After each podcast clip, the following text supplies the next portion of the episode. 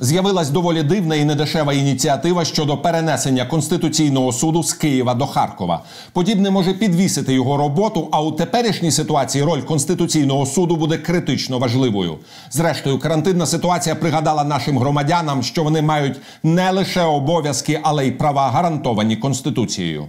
Ми закликаємо органи державної влади суворо дотримуватись Конституції України, законів України та інших нормативно-правових актів, незалежно від того, якими б щирими не були їхні наміри. Із заяви Харківської правозахисної групи. Про гостроту моменту у нашому ефірі правник, колишній представник президента України в Автономній Республіці Крим Борис Бабін.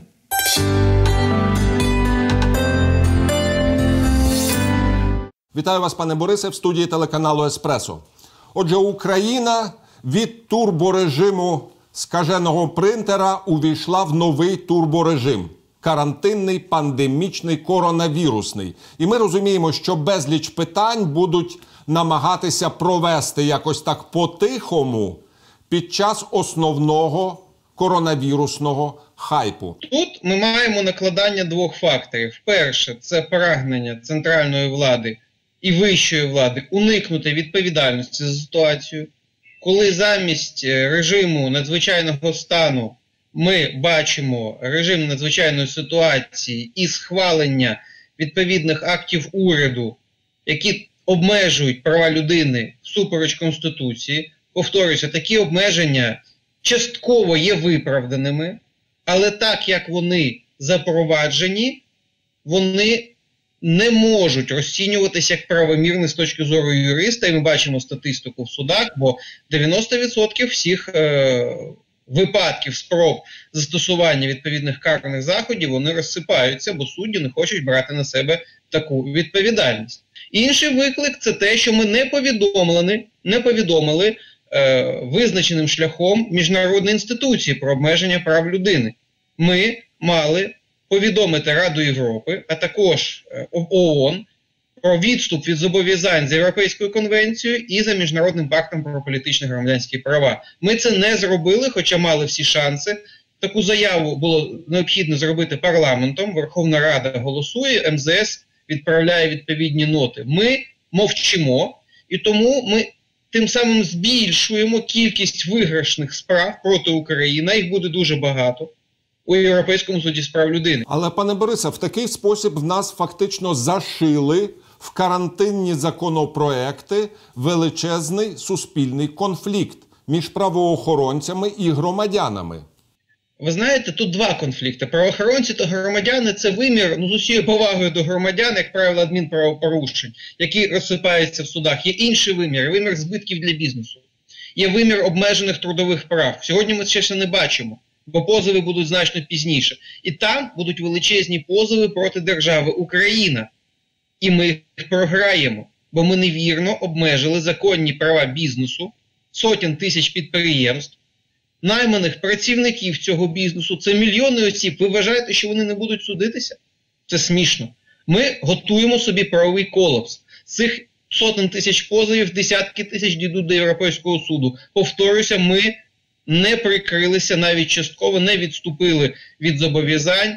Я розумію, чому, тому що це все буде не завтра. Це все буде через 6, 6, 5, 7 років. Абсолютно інші посадовці, інша влада буде з цим розбиратися. І тому сьогоднішня влада вона про це абсолютно не переймається. Це не проблема загалом. Ну, у нас щойно було два основних слова: це коронавірус і конституція, точніше, ті чи інші неконституційні дії. І водночас ми бачимо ті чи інші спроби, зокрема щодо перенесення конституційного суду аж раптом до Харкова. Явний фактор це часто, ну вибачте, або корисні ідіоти, або люди, які мають певні переконання, і вони дійсно, можливо, хочуть навіть чогось доброго, я цього не виключаю. А інше це просто агенти впливу ворога, і в цій гармонії двох началок, як то кажуть, виникають странні законопроекти. Ну, прикладом. Наприкінці минулого року, ви знаєте, можливо, було запроваджено, ну було зареєстровано законопроект про зміну до Конституції України щодо децентралізації, де забули про Севастополь. Ну там не було такого слова загалом. Почали виправдовуватися, почали щось розповідати, що це якась там, ну, дуже довго розповідали, потім зрозуміли, що вибачте, так сталося, що вони. Ну, я не хочу лаятися нецензурно в ефірі. І вони тоді змінили цей законопроект. Там з'явилося слово Севастополь. А у мене велике питання: після того, як там з'явилося слово Севастополь, ми про цей законопроект щось чули, він кудись раптово зник. Бо він став нецікавий його реальним замовникам. Їм було нецікава децентралізація, всі ті добрі норми, які там були прописані. Там є непогані норми. Їм було цікаво інше. Їм було в одне слово прибрати з Конституції. Так само і сьогодні ми маємо законопроект про Конституційний суд. Звісно, він може мати певні норми, які або можна схвалити, або, знаєте, почати таку дуже довгу фахову дискусію. Але, звісно, він він про інше. Бо перша стаття стосується перенесення Конституційного суду в Харків. Тут є декілька вимірів. Перший вимір найпростіший політичне покарання. Так? Конституційний суд забракував декілька законопроєктів до зміни в Конституцію. Це фактичний ляпас тим, хто розповідав про найкращих юристів в світі, про турборежим і так далі. Виявляється, що це все неякісно. Слід змінювати. Або міняти слід... Конституційний суд. Так, слід змінювати КСУ, додавати туди нових членів. Також бажано, щоб цей Конституційний суд був більш підконтрольним. А тепер просте питання: кого представляє на сьогодні Генеральний прокурор? Звідки пані Венедіктова? Хто був її батьком в Харкові? Хто у нас сьогодні міністр е, внутрішніх справ? Ким він раніше, як то кажуть, до революції працював в місті Харкові? Ми бачимо тут істотне посилення е, певних, як то кажуть, чи кланів, чи груп впливу, які пов'язані з Харковом, і, звісно, наявність в місті Конституційного суду, на їх думку, сьогодні покращить їх майбутнє, політичне майбутнє. Але це лише перша, перша складова. Друга складова найгірша. Насправді, звісно, крім таких політичних клубів, крім Харківського лобі, яке можливо потужне сьогодні, є ще лобі держави-агресора. Вони вчаться на помилках. Вони знають, що в 2014 році вони не змогли сформувати жодного органу влади України, який був би підконтрольним е- росіянам. Президент Втікач виявився ну, нездатним, прямо кажучи, на будь-які дії, крім підписання фейкових листів. Е, Верховна Рада вона була в Києві, і вона абстрагувалася від можливої колаборації з ворогом, бо зелений чоловічок десь далеко, а Майдан поруч, дурних нема. І за таких умов росіяни в умовах колапсу пішли не найкращим шляхом, пішли шляхом спроби анексії Криму, Ордло і так далі. Сьогодні вони мають певні плани, і, можливо, в цих планах є така ситуація, де в городі Ха, в місті Ха, е, раптово з'являється якась там народна республіка. І за странним збігом обставин у цьому ж місці знаходиться Конституційний суд України і туди спішно перебуває в новому, так кажуть, чарівному мундирі Генеральний прокурор України. Що вони там будуть вирішувати? А на вашу думку, що зараз відбувається з так званим кримським кейсом? Тому що свого часу було безліч так званих обмовочок за Фройдом, то стосовно кримської води і так далі. І зараз в нас з'являється, точніше, актуалізується проблема оцього от чонгару і можливості передачі тих чи інших інфраструктурних моментів під управління, в принципі, приватної структури. Зрозуміло, що дуже багато хто в різних політсилах, навіть в дуже-дуже патріотичних, хоче торгувати з Кримом. Або хоче підтримувати там на плаву власний бізнес. Це аксіома. Але в умовах ну, певного соціального обурення через такі речі відповідні торги мають бути непомітними для суспільства. Тут якраз кейс води він дуже простий, її неможливо сховати. Якщо ви подасте воду каналом, це приховати від суспільства неможливо. Якщо б це було можливо приховати від суспільства, вже місяць вода була б в Криму.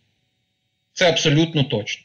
Але суто суспільний резонанс цю цю ситуацію, хоча і кажуть, і гроші занесли, вже пригальмував. Я не знаю, чи дадуть воду чи ні, але те, що її пригальмували і мали дати в березня, а її в квітні ще нема, це вже, як то кажуть, науковий факт. Можна нас усіх привітати з цією маленькою проміжною перемогою. Але щодо товарів Крим, всі розуміють, що це важче проконтролювати. І коли ще я був постійним представником президента в Криму. Я ці розмови постійно чув. Навіть здивуєтесь, якщо я буду зачитувати тих перелік поважних патріотів, які про це постійно кулуарно спілкувалися. Головна ідея, яка зробити на адмінмежі хаб з перевантаження товарів в Крим. Ідеальне місце це Чонгар. Воно таке, знаєте, медвежий куточок, е, режимна територія, журналісти туди не їздять, е, місцевих там дуже мало, райони там дуже такі, м'яко кажуть, криміногенні, не контрольовані центральною владою, там можна робити будь-що. Там, в принципі, будь-що відбувається, але не в промислових обсягах. І тому це ідеальне місце для такої тортуги, для величезного чорного е, перерозподілу товарів. Багато хто хотів зайти на цю ділянку і косити там, як в тому старому фільмі траву. Але за останні місяці в умовах нової влади відбулося декілька змін, важливих як для мене. Ну, по-перше, ми маємо колишнього прокурора АРК, який є рідним братом е, головного директора фірми Сокар Україна, який за генпрокурора пана Рябошапки став заступником Генерального прокурора. Усі ми пам'ятаємо ту фотку з шаурмою президента і пана Богдана, глави Офісу, на фоні заправки Сокар. Ні Еко, ні Шел, а саме Сокар. Усі вже тоді зрозуміли, що буде далі, після цієї фотографії. Ну, ті, хто аналізує ситуацію. Далі Крім заступника Генерального прокурора, з'явилися чи місцеві лобі. Звертаю увагу. Наприкінці 2019 року було розформовано Азово-Чорноморське управління Державної прикордонної служби, яке відповідало за Кримський напрям. І всі відповідні е, прикордонні отряди, загони і КПВВ перепідпорядковані Одесі, Одеському управлінню. Нагадаю, що пан Мамедов раніше був прокурором міста Одеси. Також було замінено голову СБУ ВРК на людину, яка тривалий час працювала в Одесі, яка має з офіційними деклараціями мільйонні статки на родичах в Одеській області на бізнесі. Тобто ми абсолютно чітко бачимо, що на сьогодні на рівні Офісу Генерального прокурора, на рівні СБУ, на рівні прикордонників є величезне зелене світло.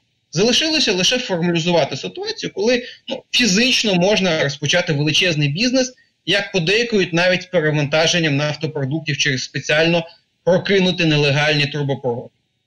На жаль, це, як на мене, сьогодні абсолютна реальність. Ми розуміємо, що прикладом пан Мамедов залишився заступником Генерального прокурора і за пані Венедиктовою.